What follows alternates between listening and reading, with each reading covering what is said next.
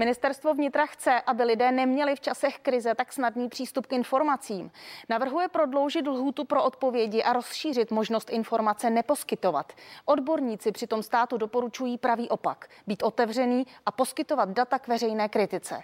Je český stát otevřený? A proč je podstatné, aby byl? Vítám vás u dnešního rozhovoru k věci.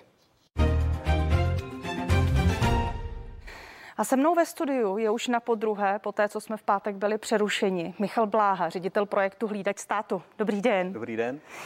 Eh, co říkáte ta informaci, která se dnes objevila, tedy tomu, že ministerstvo vnitra přemýšlí, nebo se respektive sepsalo pozměňovací zákon k zákonu o svobodném přístupu k informacím eh, a v rámci novely krizového zákona chce stížit přístup k informacím v době krize?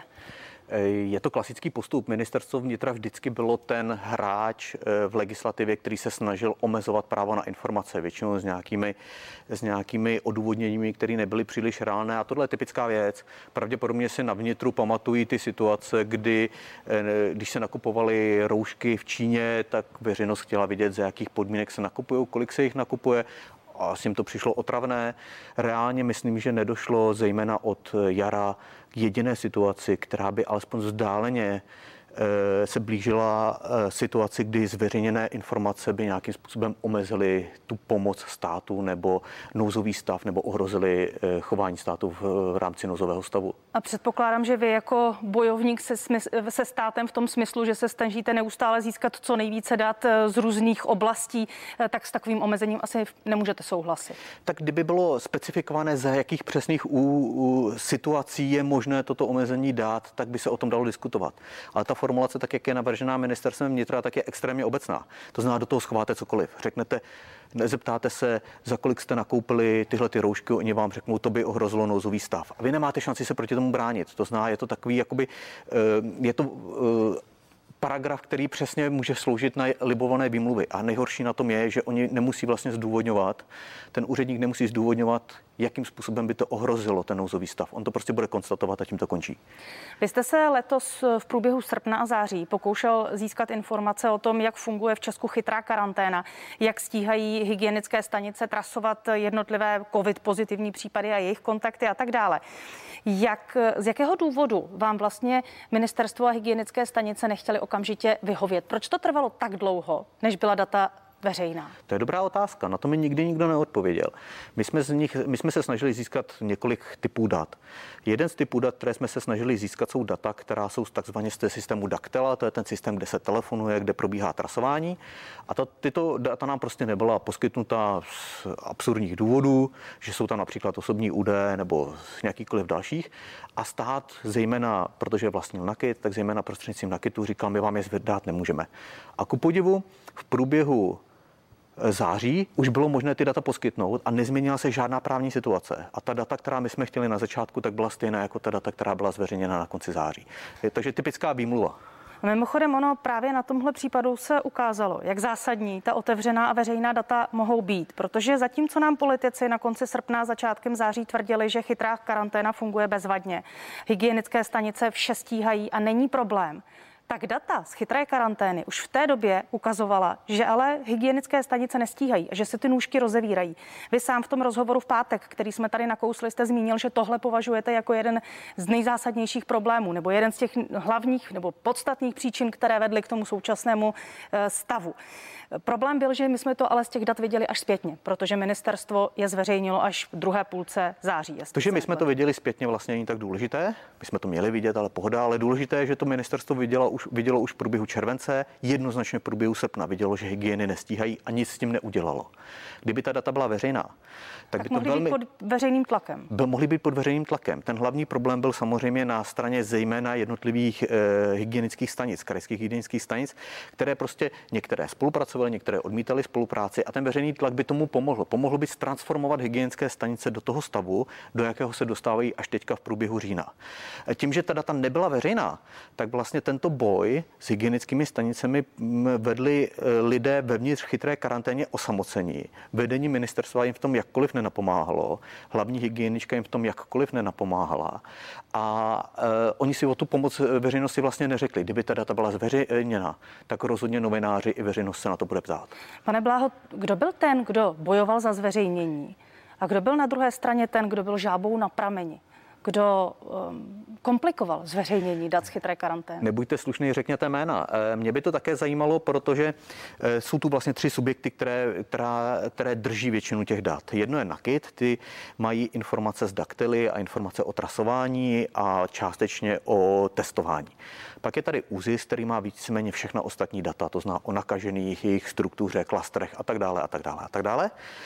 A obě dvě strany říkají, my to nemůžeme zveřejnit, dokud to neodsouhlasí ministerstvo zdravotnictví. A když se ptáte ministerstva zdravotnictví, oni říkají, my to zveřejnit chceme, zeptejte se na KITu, zeptejte se ÚZISu. Takže je to takový začarovaný kruh, mám dojem, že se jakoby všechny tři strany kryly vzájemně. A teď zpětně nedostanu z vás nějaké konkrétnější vyjádření v tom smyslu, jestli to třeba bylo ministerstvo zdravotnictví, kdo tedy finálně blokoval zveřejnění informací, které se ukázaly jako skutečně velmi zásadní. Mě by to samotného zajímalo, protože když jsem se bavil s panem profesorem Duškem, on říkal, já ta data spravuju, ale já je nemůžu zveřejnit, protože jakoby vlastní ministerstvo, což není právně pravda, ale to vem čert.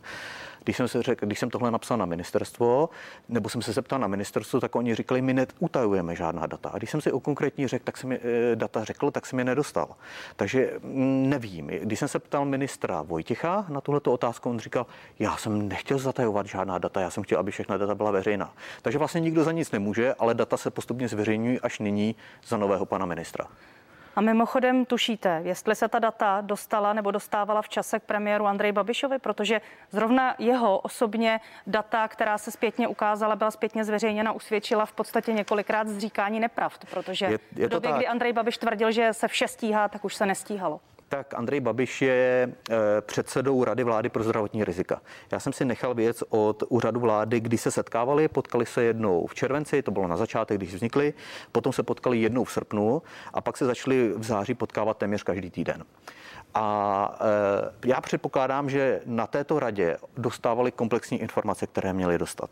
Co mě osobně nejvíc překvapilo je, když Andrej Babiš, to bylo tuším 9.9., tak e, do médií říkal, chytrá karanténa perfektně funguje, všechno je v pořádku, stíháme, trasujeme. Ale přitom ten samý den, předtím, než měl tuto, než měl tento proslov pro novináře, nebo vyjádření pro novináře, tak měl interní schůzku, kde mu byly představeny parametry a čísla chytré karantény, ze kterých vyplývalo jednoznačně, že nestíhají. Takže podle že vás hygieny. premiér podklady měl? Eh, zejména, co se týká tohoto výroku kolem 9.9., tak podle mě vědomě lhal. Říká můj dnešní host, kterým je ředitel projektu Hlídač státu Michal Bláha. Pane Bláho, co ukazují v současnosti data z chytré karantény? Posunuli jsme se v čase, vy už přístup k datům z chytré karantény máte. Jak to vypadá dnes? Jak moc hygienické stanice nestíhají trasovat pozitivní případy a jejich kontakty? Data jsou zveřejňovaná, nejsou zveřejňována ideálním způsobem, protože jsou ve formě PDF. Data se z toho musí ručně opisovat, pokud s nimi chcete udělat nějakou hlubší analýzu. Ale rozhodně je to krok dopředu, je to skvělé, že ta data máme. Co z nich vyplývá? Vyplývá z nich, že se poměrně výrazným způsobem nestíhá trasovat. Jaké procento případů? He, to je dobrá otázka, ono se to mění v čase. Například, když jsem se kouknul na report z neděle, který je dneska aktuálně dostupný, tak co se u pozitivních případů týká, u lidí, kteří jsou nakaženi, tak je odtrasováno 16, 16% případů jedna šestina lidí. To je šíleně málo. 84% případů není odtrasováno. Není. Ono se to potom v průběhu týdne dožene, ale u trasování je velmi důležitá rychlost. A tady je vidět, že to trasování není dostatečně rychlé. Takže když bych řekla, když bych to zjednodušila, jestli tomu správně rozumím, takže o víkendu do 24 hodin, což podle epidemiologů je ten kritický důležitý čas, stihne hygiena odtrasovat pouhých 16% pozitivních případů. Berme to tak, že jsou to čísla za víkend. O víkendu je vidět, že to trasování výrazně klesne, evidentně je mnohem menší množství operátorů, kteří pomáhají a tak dále. Tak to mě pojďte uklidnit daty ze všedního dne, že to je Pojďme lepší. se, neuklidně vás tolik, protože když vezmu průměrně minulý týden, tak průměrně minulý týden bylo přibližně 9,5 tisíce nakažených každý den. Když to zprůměruju, eh, Čísla, která byla platná ještě na začátku září, vlastně byla platná i v prostředku eh, září, byla, že jeden nakažený vygeneruje čtyři další lidi, které musíte obvolat. To znamená, to máte, že jeden nakažený je vlastně pět hovorů k tomu nakaženému a čtyřem dalším lidem. Dnes, to znamená, že při, přibližně 9,5 tisíce e, nakažených vygeneruje 30 až 40 tisíc volání, které za den musíte udělat, odtrasovat. A maximální množství kontaktů, maximální množství zjednodušeně volání, které udělají, udělají KHSky, jsou za den 13 500, to zná jenom zlomek z toho.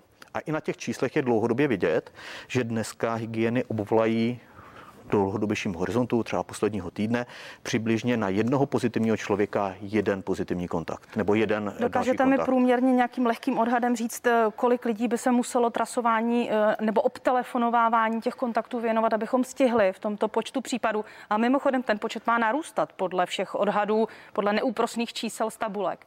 Tak kolik lidí my bychom potřebovali, abychom stihli skutečně Je, teď jste mě načapala eh, na, v netbalkách, musel bych se kouknout na ten report. Tam v tom reportu je vidět, kolik operátorů průměrně volá. Jsou to rozhodně jsou to velké stovky, nevím, jestli je to i přes tisíc, ale jednoznačně vyplývá, že bychom potřebovali tak dvoj Já až trojnásobek. z minulého týdne, že to je skutečně přes tisíc, že vláda na poslední tiskové konferenci na je ministerstvu zdravotnictví Ale říkali, není to trvale to je... přes tisíc. Ty víkendy hodně padají dolů. V každém případě to, co potřebujeme, tak dvoj až trojnásobek.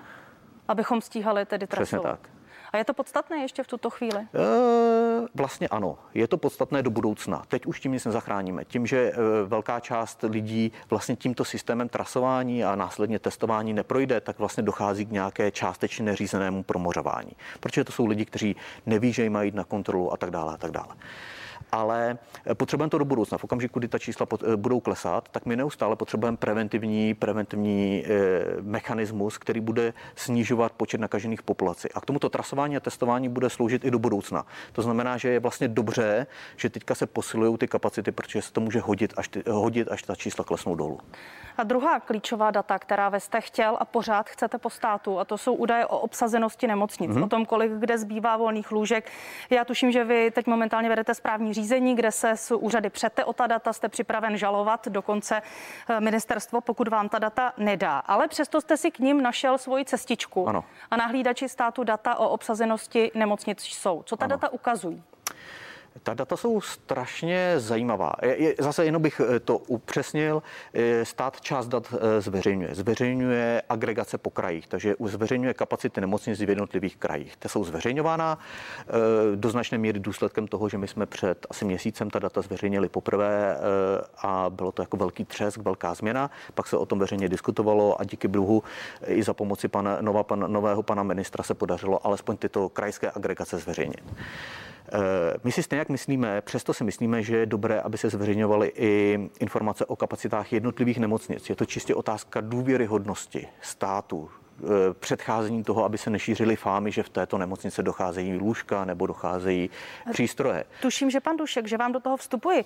Eh, šéf Ústavu pro zdravotnické informace, když to zjednoduším, eh, argumentoval ale tím, že nechce zveřejnit tato a podobná data, že by mezi lidmi mohla vznikat naopak panika.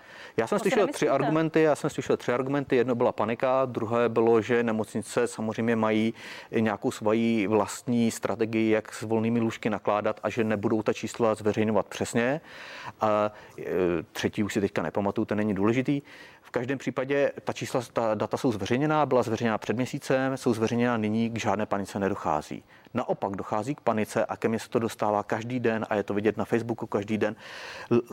Po Facebooku chodí fámy, že už došla lůžka, že tahle ta nemocnice zavírá, že tady už jsou pacienti na chodbách. A to jsou zbytečné fámy, který, kterým dokážete zabránit pouze tím, že budete naprosto otevřeni. A další poměrně podstatná věc, která mě zajímá, i když se obávám, že trochu tuším, co mi na to odpovíte. Ale podle toho, co vy víte, má stát nějaké skutečně hmatatelné, konkrétní, odborné statistické podklady pro své rozhodování k tomu, jak se snaží brzdit epidemii. A teď mi jde o to, eh, když se rozhoduje o tom, eh, co se zavírá, jak se zavírá, co se omezuje a jak se omezuje. Jestli existují data o tom, jak jednotlivé sektory mají vliv na šíření epidemie? Těžká otázka, asi budou malinko delší, ale zkusím být stručný.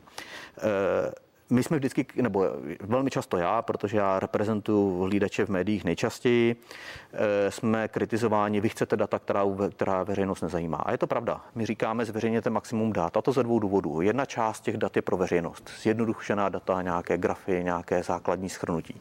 A potom je druhá část dat, kde jsou podrobné informace, eh, anonymizované tak dále, které ale jsou perfektní pro odbornou veřejnost a pro akademickou sféru. A tato, tato data akademické sféře a odborné veřejnosti můžou sloužit k tomu, aby oni připravili modely budoucího chování té epidemie. A čím přesnější čísla mají, tím lépe ty modely budou vycházet. A jediné modely, které já jsem viděl ze strany státu, ze strany ÚZISu, byly modely, které vlastně tuším, že to byl, je to, já nejsem expert na model, to epidemiologický model, tuším Cambridgeské univerzity, který se používá už od jara, který ukazuje nějaký trend, jak to bude eh, fungovat dál. A ten trend je hodně postaven na čísle R, to je taková ta míra, ano, jak se šíří. Se mluví Přesně tak. Problém je, když jsem viděl podklady, které vláda dostala na pondělní jednání, které ukazovala například i opozičním, opozičním politikům, tak tam, je, tam jsou grafy a vždycky je tam jako křivka, u toho je napsáno, tato křivka, takhle moc to bude růst, když R bude 1,6, takhle moc to bude růst, když R bude 1,4. A což je skvělé, perfektně namalované, ale pro manažerské rozhodnutí, pro rozhodnutí vlády vám ani jedna ta čára neřekla, jak se dostanete na takovou či onakou úroveň. Co se stane, když zavřete školy, jak se sníží R a za jak dlouho, když se zavřou školy, co se stane, když zavřete restaurace, co se stane, když uděláte úplný lockdown. Co jsou ty důležité rozhodnutí, která by vláda měla mít? Když tu vaši odpověď hodně zjednoduším, a když jsem se ptala na to, jestli vláda má data a podklady pro svá rozhodnutí, tak nemá. Eh, podle mě nemá dostatečná. A nemá je dostatečná kvůli tomu, že tajila ta data. Kdyby je netajila, tak akademické týmy, a kdyby byla víc otevřená názorům zvenku, tak ty akademické týmy tady existují. Existují tady týmy, já no, nevím, kolem Daniel, Centra modelování biologických procesů. Daniel, Daniel Minich na CERGEI se tomu také poměrně dost věnují a snaží se modelovat, co jde. Přesně, je tu Sergej, je tu Jan Kulvajc z Oxfordské univerzity, je tady e, tým kolem Josefa Šlerky v Centru modelování biologických společenských procesů, které přesně tyto modely mají. Vy řeknete, co se stane, když se zavřou školy a oni vám ukážou, jak se ta křivka změní. Tato data, kdyby se spojila s datama, které má stát, tak vláda má mnohem lepší podklady pro své rozhodování a to rozhodování budou mnohem lépe odůvodnitelná. A, a když už nemáme ta data svá, Eh, ne, nejde použít taková data ze zahraničí, že by třeba byla určitě, sice samozřejmě chápu regionální rozdíly, chápu rozdíly v tom, jak fungují které společnosti, ale alespoň v nějaké míře použitelná data. Já nejsem expert na tyhle ty modely, takže nedokážu říct, laicky bych řekl, že spíš, že ano, že jsou tu regionální rozdíly a každá společnost se chová trošku jinak. A naše výhoda je, že už máme nějaké modely chování z minula, z historie, jako z jara. To znamená, že z těch se dá poučit, ale zase je potřeba k tomu mít co nejpodrobnější čísla, která stát tajil byl. Říká můj dnešní host a já připomínám, že ve studiu se mnou sedí Michal Bláha, ředitel projektu Hlídač státu.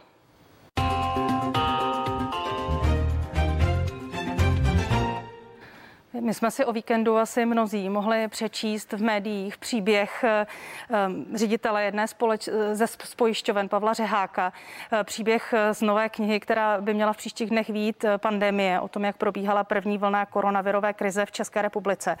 A je to příběh o tom, jak přišel jistý Pavel Řehák, si sedl k počítači v Excelovském programu, v Excelu si namodeloval tabulku toho, jak se bude šířit koronavirová nákaza v České republice. A když viděl ty údaje, tak se vyděsil a šel s tím za českými ministry. K jeho překvapení se vyděsili i čeští ministři a na základě těch tabulek začali reagovat. Alespoň to je příběh, který jsme o víkendu mohli číst v médiích. Je to vůbec možné, pane Bláho, že stát neměl své modely a tabulky, že neměl data pro to, aby, eh, aby toto věděl? Já jsem v tomhle poměrně smířlivý. Ta epidemie byla opravdu jakoby novinkou pro celý svět.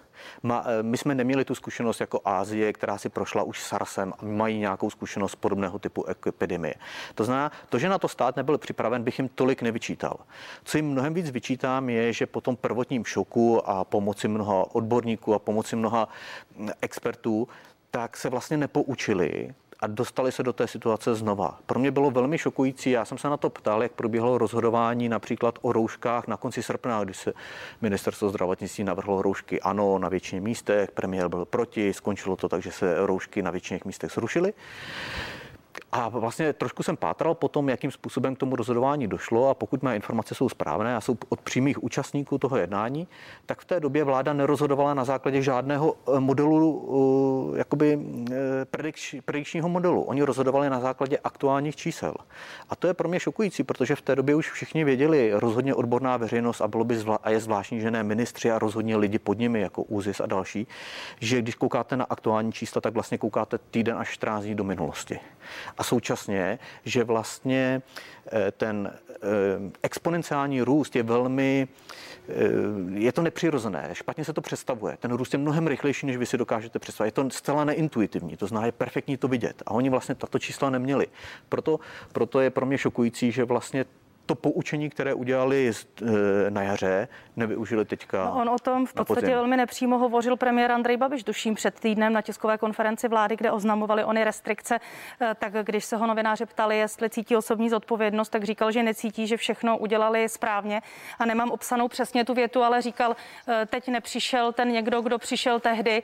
Mluvil teď, o panu Řehákovi samozřejmě. pravděpodobně tady mluvil o tomto případu. Přesně pan Řehák potom přišel ještě v srpnu kdy vlastně znova upozornil na ten problém a to ten, kdo nepřišel a měl přijít podle mé verze nebo eh, toho, co si myslím já, tak byl pravděpodobně pan profesor Dušek z UZISu, který samozřejmě tato data měl dávat. Ale já když se kouknu, jak se, jak se scházela Rada vlády pro zdravotní rizika, tak ty se sešli minimálně dvakrát, 17.8. sešli předtím. Pokud se sejde top 8 lidí, kteří rozhodují o tom, jaký bude další posun, kam, jakým dalším směrem bude eh, eh, probíhat řízení té epidemie, tak předpokládám, že rozhodují na datech, které jim ukazují něco do budoucna. Já nevím, jestli součástí tohohle jejich rozhodování tyto predikce byly nebo ne. Pokud byly, tak buď byly ty predikce špatné, nebo oni rozhodli v rozporu s těmi predikcemi. Jiné vysvětlení není. Pane Blahu, spousta těch věcí, které vy, tady, které vy tady říkáte a které vyplývají z různých čísel, které vy zveřejňujete na vašem webu, eh, místy zní jako přímá obžaloba vlády. Z toho, že může za to, že nepostupovala tak, jak postupovat mohla podle toho, co ukazovala data. Je to tak, nebo to chápu špatně? E, rozhodně naprosto selhali v krizovém řízení kroky, které měli udělat v krizovém řízení, tak jich udělal jenom část. Možná ty snadnější, ty složitější kroky, ty bolestivější kroky, které bylo bezpodmínečně nutné udělat a na které byly upozorňováni. V dubnu, v květnu, dokonce dnes byl zveřejněn i dokument, kde jsou krásně 32 kroků, co by vláda měla udělat, tak většinu z těch kroků, které jsou bez, byly bezpodmínečně nutné ke zvládnutí další vlny, tak ta vláda neudělala. To je obrovská škoda. A mimochodem jsou ta data skutečně až taková, že uh, si to můžete postavit před sebe na stůl a říct, tady vláda vysloveně pochybila, protože prostě jednoznačně. data jednoznačně ukazovala něco, jednoznačně. co vláda ignorovala. Pro mě jedna z nejsilnějších pochybení je, že nedokázali transformovat uh, hygienické stanice. V březnu i v dubnu bylo jednoznačně zřejmé, že hygienické stanice nejsou připraveny na ty potřeby, které přináší koronavirus historicky. A to jim nevyčítejme, tak to prostě bylo. Ale úkolem politiků bylo připravit buď takovou transformaci, anebo sekundární řešení, které bude připraveno na druhou vlnu a oni ho neudělali. Oni v tom ty hygieny nechali, oni akceptovali jejich neochotu se změnit a veškerá transformace, ke které dochází, tak vlastně dochází až od září teďka v průběhu října.